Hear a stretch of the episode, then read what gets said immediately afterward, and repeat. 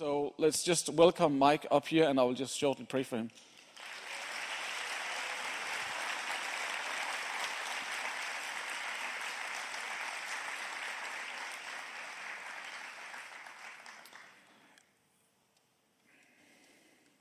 And Mike, um, you were, I got the sense that you really like uh, chocolate. Uh, and, uh, and I just have a confession. I did have some chocolate on the first evening. And I didn't, I didn't get it to, give it to you. So I have a gift for you. Here it is, and I hope for your forgiveness. Uh, but then at two o'clock tonight, in the, I mean, when I was sleeping, God suddenly woke me up. And uh, he was saying to me, Thomas, yes, there will be chocolate in heaven. But that's not the only thing there will be. And you have to help Mike. You have to prepare him for, he- for the, the other part of heaven as well. And what God told me at night was that there will be carrots as well. so I do have, I want to prepare you for heaven. I just. It's a gift from God. I, it's a gift from God. We'll pray. Just a quick prayer. God, I want to thank you for Mike, for him coming here and serving us. Thank you that there will be chocolate and there will be carrots in heaven. And I thank you that Jonas Vingegaard will win today. Amen.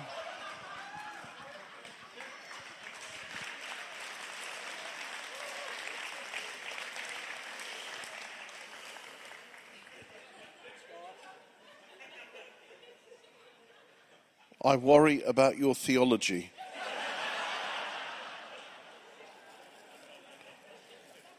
Do you read the Bible? I'm not putting that on there. The worship leader can have the carrots. worship leaders deserve carrots.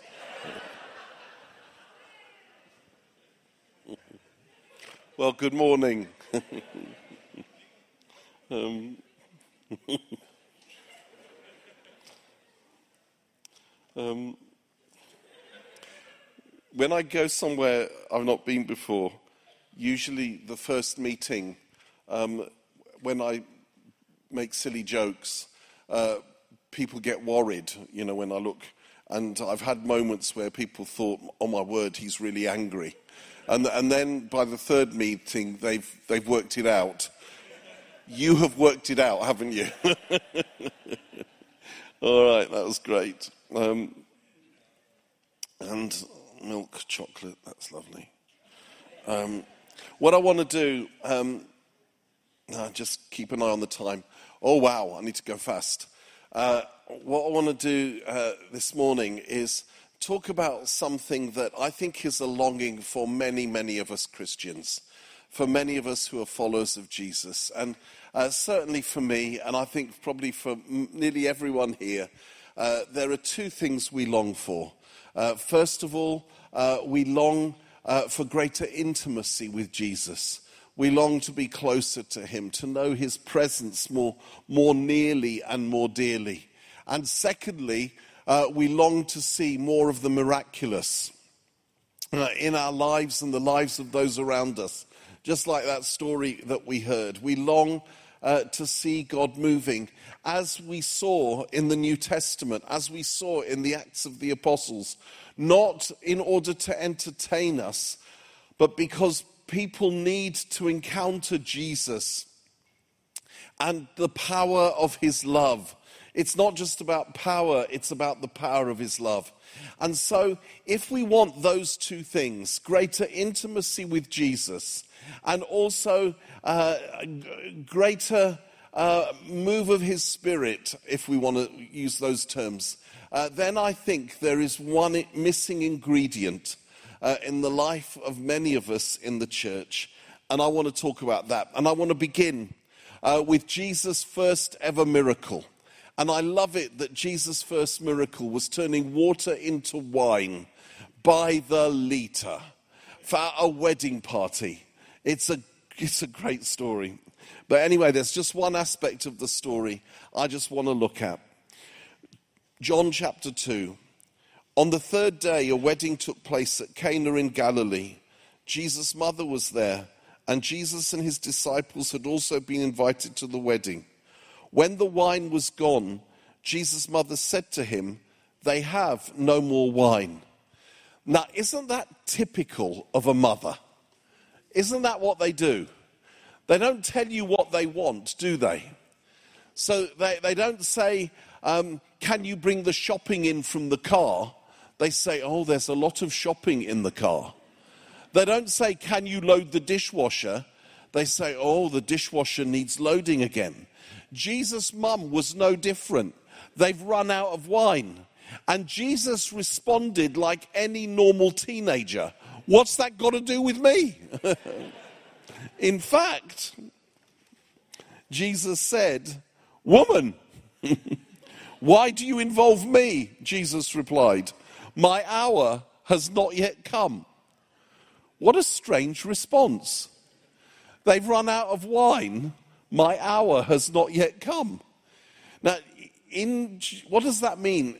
There's another four times in John's gospel which refers to Jesus' hour, uh, Jesus' time. And all the other four times it refers to the hour of his death, to his time on the cross.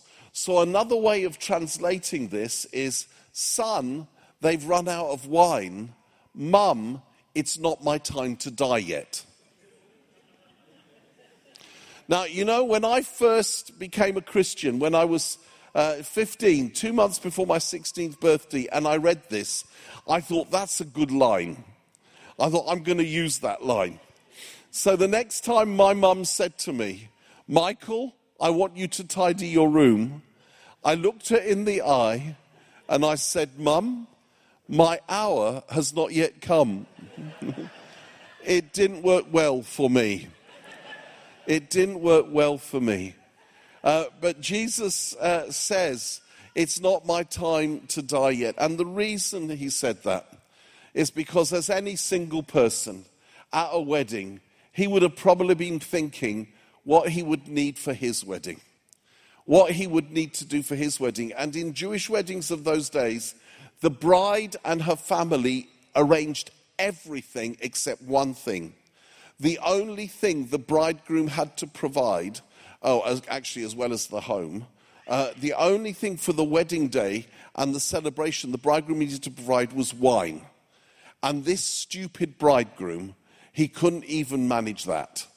You know, he, the one, his, your one job, you idiot, was to provide enough wine. And I wonder if Jesus was thinking, at my wedding, there'll be more than enough wine because the wine is in my blood. They've run out of wine. It's not my time to die yet. When I get married to my bride, there will be more than enough wine. And you know the crazy thing that I, I've, I've never liked about this story is Jesus does the miracle, but the idiot bridegroom who made the mistake gets the credit. Have you noticed that?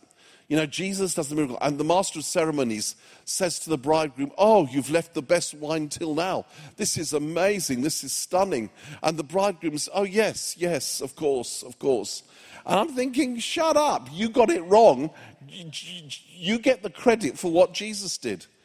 That's the only way any of us get to heaven by taking the credit for what Jesus did on the cross. He did it and we receive it. And um, anyway, that's just a little bit extra. I won't go any more into that. But straight after, Jesus says to his mum, Why do you involve me? My hour has not yet come. We read this. His mother said to the servants, Do whatever he tells you. Do whatever he tells you. And that's the title of this morning's talk. Listen to Mary and do whatever he tells you. Now, the way we've translated do whatever he tells you as Christians is like this do whatever he tells you when you agree with what he tells you. Do whatever he tells you when what he tells you doesn't seem too risky. Do whatever he tells you when you understand what he tells you and why. Now, that isn't obedience, that is agreeing with Jesus. Obedience is doing what he tells you when you don't understand, when it doesn't make sense, when it's too scary, and you really would rather not. That's where obedience comes in. And for the disciples, that happens straight away. As soon as Mary said, not the disciples, to the servants, as soon as Mary said to the servants, Do whatever he tells you, Jesus said to the servants, Fill the jars with water. And there were six big stone water jars. He said, Fill the jars with water. Now, if I was one of the disciples, I would have gone up to Jesus, sorry, one of the servants, I would have gone up to Jesus and I would have said, uh, Excuse me, Mr. Christ, but I was listening to what your mum said to you, and she said to you, They've run out of wine. What we have is a wine deficit, not a water shortage. We have loads of San Pellegrino. What we need is Chateauneuf du Pape. And if I had said that to Jesus, he would have said to me, Excuse me, Pilavachi, but I heard what my mum said to you do whatever I tell you. Why are we filling these jars with water? It's wine that we need. But they did it anyway. They obeyed. And then it gets worse. Then he told them, Now draw some out and take it to the master of the banquet. I imagine the servants, Oh no, we're just slaves. We're going to take dirty water from one of these jars and put it in a, a, wine glass and give it to the master of the banquet. He's going to think it's wine. He's going to drink it, spit it out, and then we're dead. Well, I'm not doing it. I'm not doing it. And I think once again, they picked on the smallest servant, the youngest one. And they said, You go do it. And all the others would have, they would have hidden behind a settee. And, and he would have gone trembling. Oh no, this is so bad. This is so bad. And they would wait for the explosion. Wait, wait, wait. And then he gives it to the master of the banquet and he drinks it and he suddenly says, Stop. And they're all. And he says, Oh my word.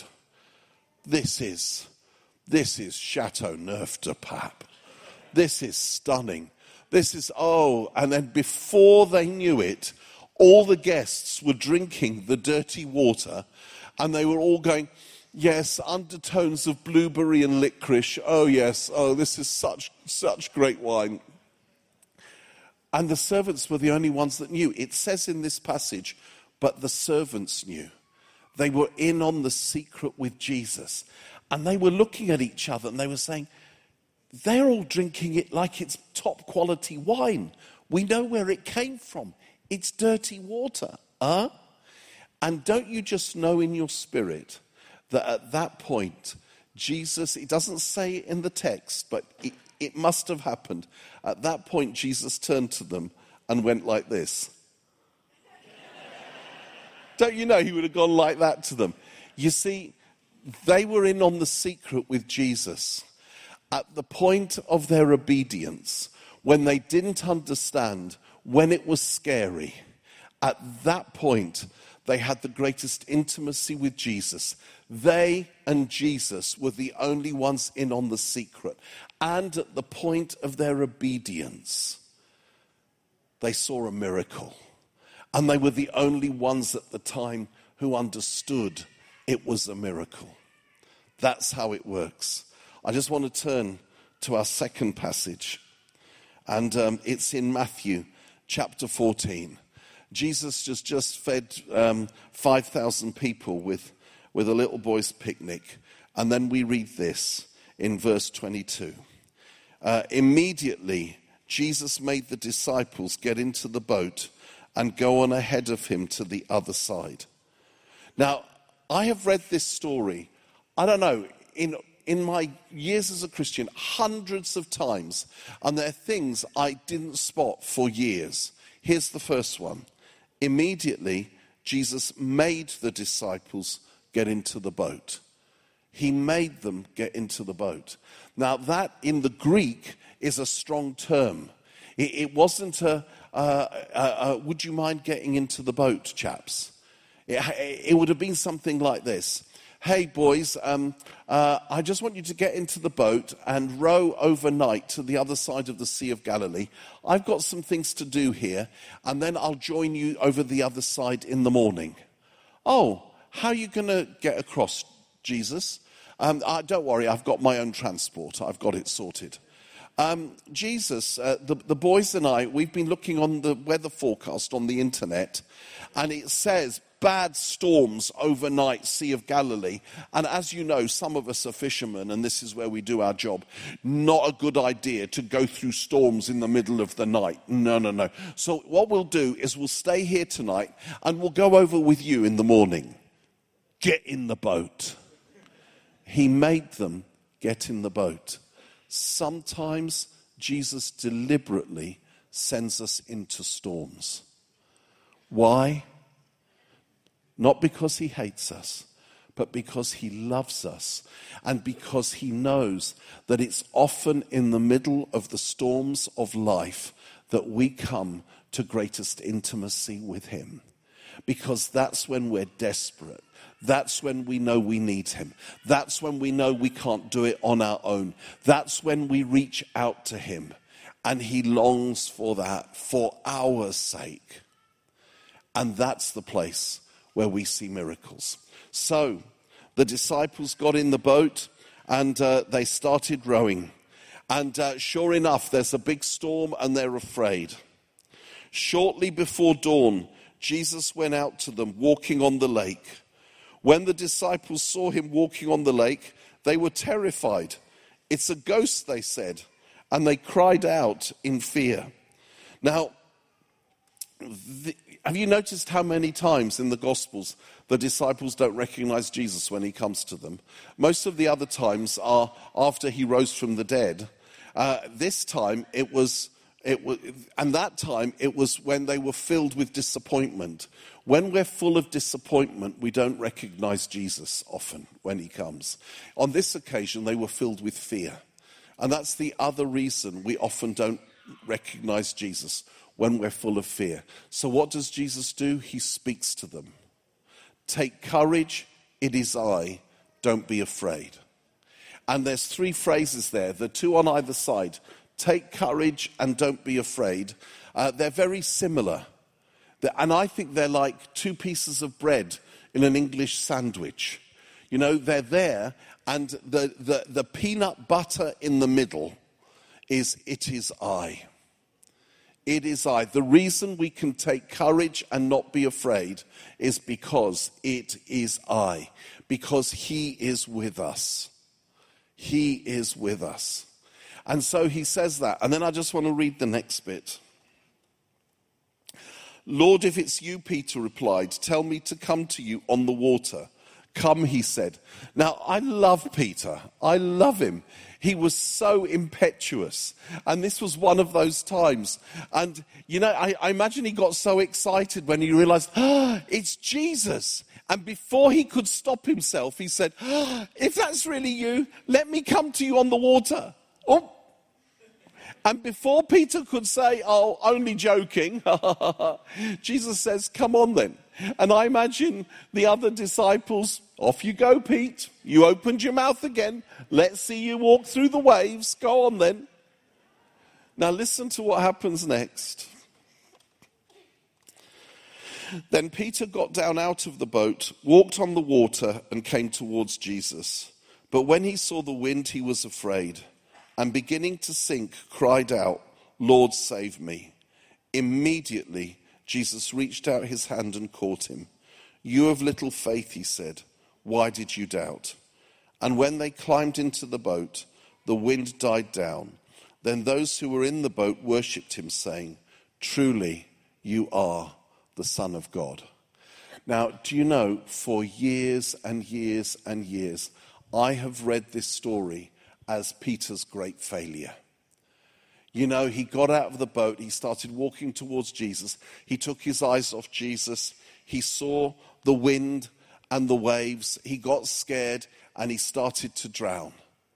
And the way I've imagined it, this is how I've imagined the story. Peter takes his eyes off Jesus. He starts to sink. He starts to drown and he's going under and he's flapping and he's going, and then Jesus suddenly thinks, oh no, Pete's drowning. What do I do? I need him for the Acts of the Apostles. And so then Jesus dives into the water and does the front crawl and gets behind Peter as he's going down for the last time. And he uses a life saving technique he learnt at Nazareth swimming pool when he was a teenager. And he shouts to the other disciples in the boat, Quick, get the rubber ring, throw ropes over. Pete's drowning. We need to save his life. I need him for the Acts of the Apostles. And then they get Peter into the boat. Jesus gets into the boat following him, dripping wet, soaking wet. He puts his knee on Peter's chest. And then he gives him mouth to mouth resuscitation. And then as Peter splutters back to life, Jesus, with his knee on his neck, says, You have little faith. Why did you doubt? That's how I've read it for years. How did I read that from this for years? How did I get there from here? Listen to what it actually says. I've realized this was not Peter's great failure, it was actually Peter's great success. It was his great moment. I think he lived off this story for the rest of his life. At church planting parties, they would have asked him, Peter, uh, tell us about your walking on the water with Jesus. I bet they did. And I bet Peter was like, oh no, I've told this story so many times. I can't believe I've got to tell it again. Oh my goodness. First of all, let me tell you what actually happened. Peter starts to walk on the water towards Jesus. He takes his eyes off Jesus, yes, he starts to sink. But the very first thing he does immediately he says, Lord, save me. If it was me, I would have immediately tried to save myself. Then I would have tried to get my friends to save me. Then I would have called the lifeguard. And I might have prayed as a last resort. First thing he does is he says, Lord, save me. What does Jesus do? He reaches out his hand and he catches him. He takes Peter by the hand and he lifts him up.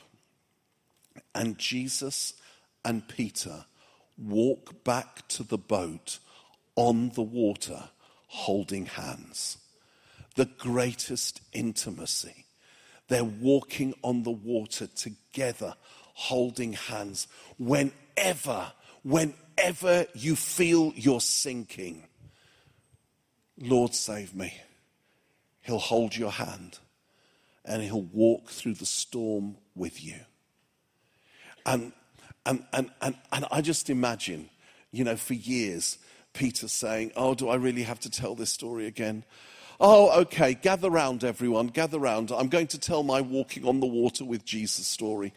Well, uh, how, do I, how do I begin? Well, we were on the boat going across the Sea of Galilee, and it was, it was a bad night. And may I tell you, the boys were frightened. They really were. And then Jesus came to us walking on the water through the waves, and, and, and, bless them, the boys didn't recognize him. And then I said, Oh, Jesus, how nice to see you.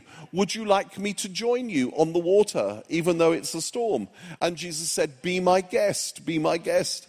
And so I got out of the boat and I started walking towards Jesus. Now, I can't remember the details of the next bit. Um, it's all a bit hazy, but to cut a long story short, uh, Jesus and I ended up going for a walk on the Sea of Galilee holding hands. Did I mention we were holding hands? Yes, the Lord and I, we, we were just talking. Oh, what a lovely sea this is. And what did it feel like, you ask? Well, how do I describe it? I mean, there's only two people in history who have ever walked on water, and that is the Lord Jesus and myself. And of course, Jesus has gone back up to heaven. So I suppose I'm the only one left who can describe what it means to walk on water.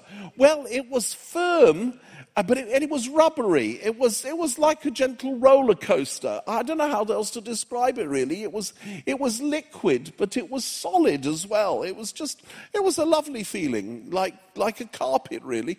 And, um, and we were walking along. I mentioned that, didn't I? Did I, did I mention that? We were, uh, we were holding hands, and, and we were, we were holding hands, the Lord Jesus and I. And to be really honest with you, I can't tell for sure whether he was holding me up or I was holding him up. I mean, uh, do you know how I know he would have said that? Because I'd have said that if I was him. And so would you. And, and you know, and he would have said that, and then, and then Peter would have turned to the other disciples and he would have said, um, uh, uh, Andrew, James, John, is there anything you want to add to the story? Oh, no, sorry, I forgot. You never got out of the boat, did you? No, it was just me that got out of the boat and walked on the water. At the point of Peter's obedience, come, he came. He had the greatest intimacy with Jesus. The greatest intimacy. They were holding hands in the storm. And he not only saw, but he was part of the greatest miracle. I'm walking on the water with Jesus in the storm. Now, if, if Jesus and Peter were holding hands, do you think it's possible that Jesus would have said to Peter, You have little faith, why did you doubt? Why is it we always give God an angry voice when we read the Bible? Why do we do that? I think he said it more like this Oh, Pete, why didn't you trust me? Did you think I was going to let you drown? You need to learn to trust me, Pete. I wasn't going to let you drown, you silly sausage. I was to, in the future, trust me. It was more, it has to have been more that tone. That tone. There's a book that's been doing the rounds in Christian circles uh, for years now. And there are some Christians who believe that you're not a proper Christian unless you've read this book. And I'm not talking about the Bible, it's another book called The Five Love Languages. Have you read it? I thought some of you would have read it. I bet you've read it. You and your carrots. Um, mm, it's, I suppose that's how you, you people win the Tour de France by eating carrots instead of chocolate. Oh, yes. Because we're so healthy. Uh, we just ride bicycles. Anyway, sorry, I just needed to vent there. I feel better now. Um, don't ever give me carrots again. Uh, anyway. Do you know, if you didn't find me funny, I, I, I still find me very funny. I've been telling this.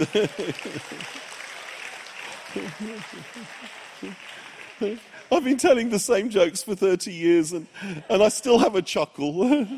it's really sad. What was I, what was I saying? What was I? Where, oh, yeah, the five love languages. And basically, this book says that we all operate in one or two of five love languages. For some of us, uh, the way we express love and the way we receive love is through touch, uh, physical contact. For some of us, it's through gifts. For some of us, it's words of encouragement and affirmation. With some of us, it's quality time. And with some of us, what's the fifth one? Acts of service. You've obviously done the book.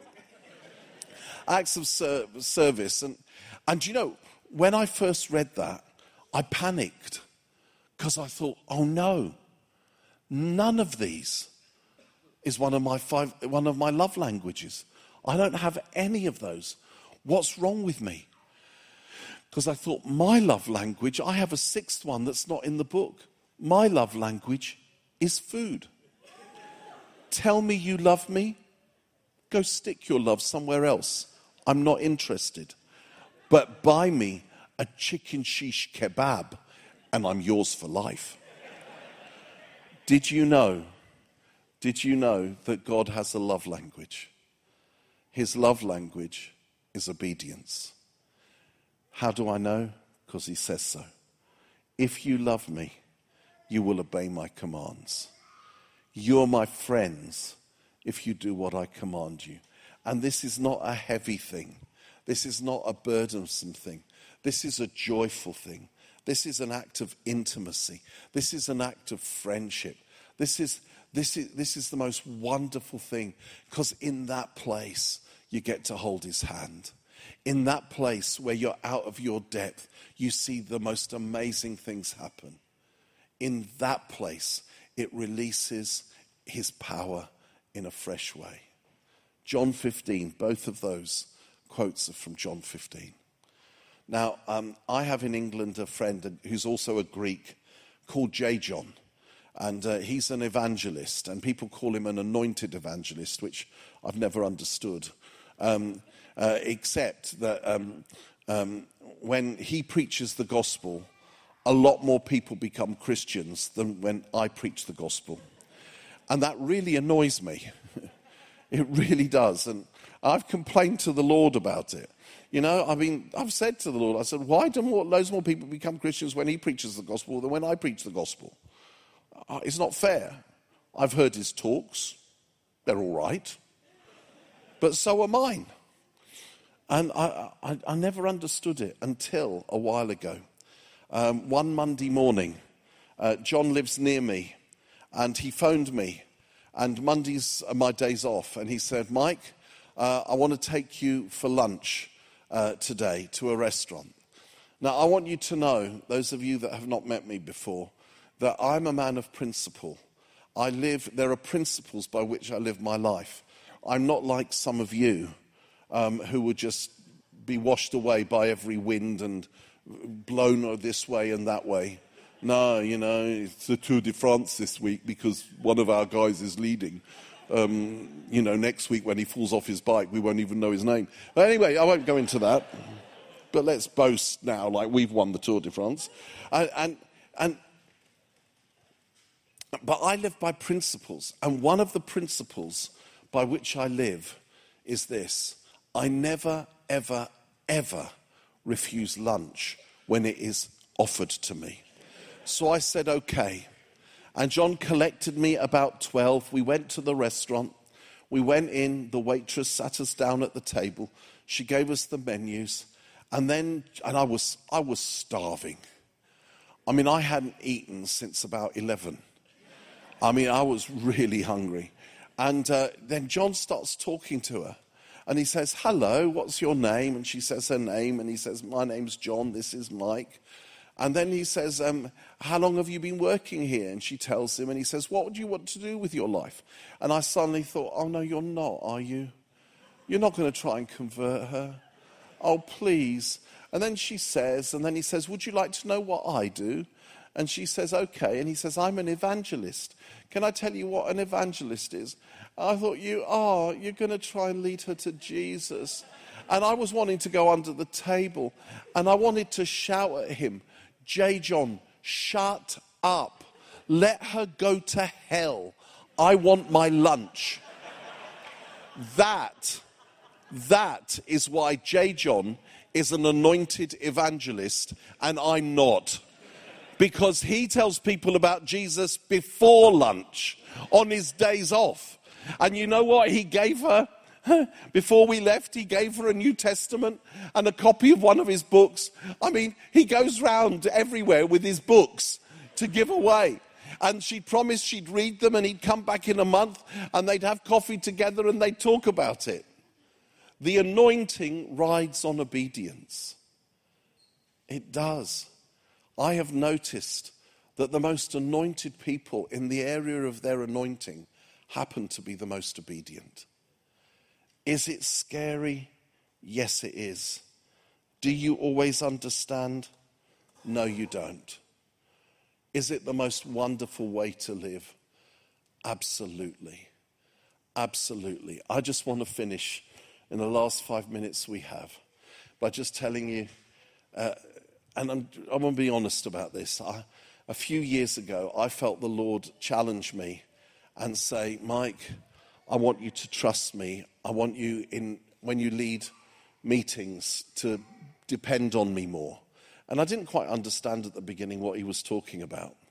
And I said, What, Lord? And he said, What you do is when I speak to you, you censor what I say and you put it through a grid of um, how likely is it, how dangerous is it, and you don't say everything I tell you to say. And I want you to promise that you will obey me. Well, I said I would, because I got to the stage where my longing to see God move became greater than my fear of failure. And I worked out that if what I did was, if I wasn't sure if it was God or me, I wouldn't say it in case it was me. Now, if I'm not sure if it's God or me, I say it in case it's God. And uh, it's the only way I find out. You know, the first way I never knew. So after I said yes, um, straight away I had an opportunity. I was in a meeting, speaking at a meeting, there were about 400 people there.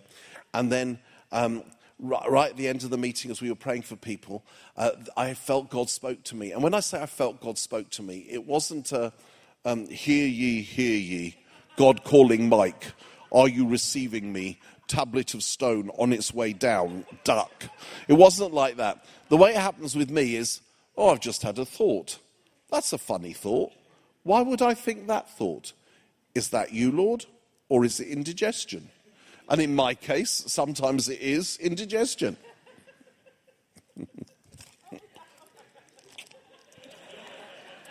and, and, but the only way I find out is saying it. So, so I had this thought, and the thought was there's someone here who's struggling with, um, uh, they've got um, uh, like pins and needles and uh, on the left hand side of their face and it's rubbery and it comes and goes and they've had it for years.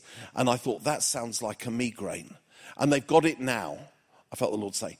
And there's 400 people in this room. The odds of someone with a migraine in 400 on the left hand side of their face, 50 50. I like the odds, I'll go for it. So I said it. And the Lord knows me. So do you know what he did?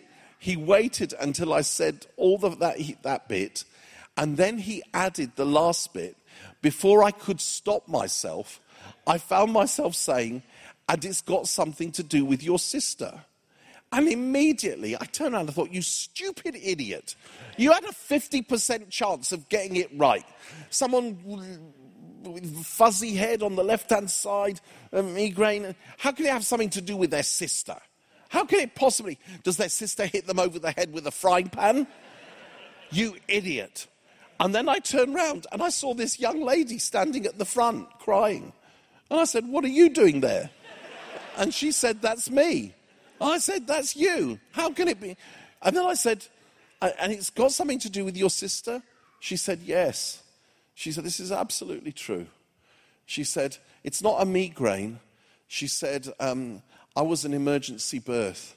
Uh, I nearly died in the womb. And when they got me out, I wasn't breathing for a while. And it took them a while to get me breathing. And in the meantime, I got a bit of brain damage. And one of the main ways it shows is I keep getting a fuzziness um, and pins and needles on the left hand side of my face where I can't feel it properly. And it comes and goes. And like you said, I've got it now. And then she said, and the thing is, my twin sister didn't make it. She died in the womb. They managed to get me out in time, but not her. And then she said, and she started sobbing, For the 28 years of my life, I have felt guilty that I robbed my twin sister of her life, that the wrong sister survived, that I should have died and she should have lived. We could pray for her, and God released her from 28 years of false guilt. And I came that close to not saying anything. That close. That close. One more story, and then we'll stop. Um, there was a time, um, uh, uh, it was a few years ago, at our summer festival uh, in England. There were about 8,000 young people at that, this particular camp in this big tent. And the night before, 200 came forward to give their lives to Jesus. And we were rejoicing that 200 young people became Christians that night. And then the next night, I was due to speak. And uh, as the worship was finishing, I just felt the Lord saying, There's someone here who said to his friend at lunchtime, If they invite people forward to become Christians tonight, I think I might come forward and give my life to Jesus. Um, and then I felt the Lord saying, And his name is Sam. And I thought, okay, well, I'll do my talk. At the end of the talk, when we're praying, I might say, if anyone didn't give your life to Jesus last night and you're ready now, why don't you come forward? And by the way, there might be someone called Sam. You said to your friend at lunchtime, blah, blah, blah. And, um, and then the Lord said, No, I want you to do it now. And I was like, Really? Really now? Why can't it wait to the end? And I, I told, I, and I had an argument with God. I said, Lord, you've got things right so far, but I just wonder if on this occasion you might need some advice. Um, what if, what if there isn't a Sam? What if that, that said that and no one comes forward? What am I supposed to do then? I'll look stupid. How am I supposed to start a talk? What if there is a Sam and this non Christian doesn't want to come forward in front of 8,000 strangers? You hadn't thought of that, Lord, had you? Aha. And the Lord said, I want you to do it now. I want you to do it now. And I tried to start preaching, but I just couldn't. And I stopped after a few seconds. I said, I'm sorry, but I think the Lord's saying, There's someone here. You said to your friend at lunchtime, if there was an opportunity for people to come forward to give their lives to Christ, you would come forward. And your name is Sam. Where are you, Sam? We're going to wait for you. Why don't you come now? And then I stood there and I wanted to die. Nobody moved. 8,000 pairs of eyes stared at me. And I was like, I knew this was a mistake. I'll never do this again. Oh, Lord, get me out of this, please. Help me, help me. I'm drowning. I'm drowning. And then after ages, this kid stood up and people around started clapping. And he walked about 10 paces and then sat down next to a girl he obviously fancied. And I wanted to kill him. And then I was like desperate. I was standing there and I was like, this is a disaster. And it got to the stage, it was so bad that I prayed the prayer I always pray when it's absolutely disastrous and nothing else will work. I prayed for the second coming. I said, I said, Lord, return now. End the world now. You've got to do it sometime. If you really love me, you will do it now. And of course, he didn't return then, did he? Because if he did, we wouldn't be here, would we? Although some of you might. That's a joke. It's a joke. Sorry. I'll teach you to give me carrots. Uh, and then I promise you, I promise you, after what seemed to me like ages, and I said, Lord, hold my hand. This kid, this guy got up from over there he walked slowly down the aisle. And when he got to the front, he was shaking. And I said, Are you Sam? He said, Yes. I said, Did you say that to your friend at lunchtime? He said, Yes. In front of 8,000 people, we prayed with Sam, and he gave his life to Jesus. Now, afterwards, I found out, they told me afterwards, that Sam wasn't a Christian. His friend had invited him and had paid for him. And Sam was struggling with depression and he was taking drugs. And, um, and his life was changed that night. That night. And as Sam walked back, I saw his friend running to him, and the two of them were hugging and, and crying together. And here's the point I said to the Lord, Lord, Lord, why does it have to be so theatrical? Why couldn't it have waited to the end? Why did you put me through all that? You know I have a heart condition. I, am Greek, so I exaggerate. And, and I said all that, and do you know, the Lord answered. He answered when Sam said Amen to give his life to Jesus. 8,000 young people stood and clapped and cheered the Lord and Sam, and they wouldn't stop. And the Lord said to me, That's why. Because you were all rejoicing that last night 200 gave their lives to me. And I wanted to show you all that I will stop a whole meeting for one Sam. For one Sam.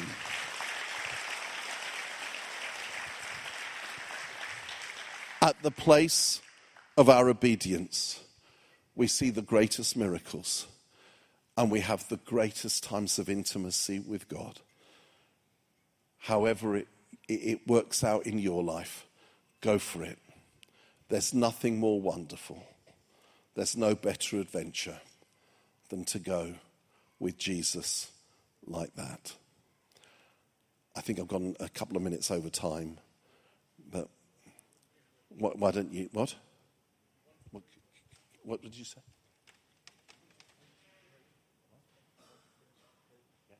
I'm, I'm sorry, but can you stop asking me for money?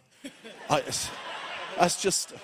You, you, I'm in the middle of a, a Christian meeting here, and you, you, I gave you money yesterday. Stop it. It's just terrible what you do. I mean, I can't believe it. Is that what they do in Aalborg or wherever it is you're from? Okay, we're, go- um, we're going to pray. I'm not giving you any money. Did you see how I, like a spider with a fly, he came into my web perfectly. Thank you, Lord. You love me. I'm so happy. And Lord Jesus, Lord Jesus, I pray for my brothers and sisters. And Lord, I pray that you would give us grace, that we would do whatever you tell us, that we would go on an adventure, that we wouldn't do it as out of a religious ritual, but out of a love relationship. If you love me, you will obey my commands. And Lord, we want to be your friends. We want to be your friends, not just your servants. I no longer call you servants, for a servant does not know what his master is doing. Instead, I have called you friends, for everything I received from my Father, I have made known to you. No secrets from you, my friends. You are my friends if you do what I command.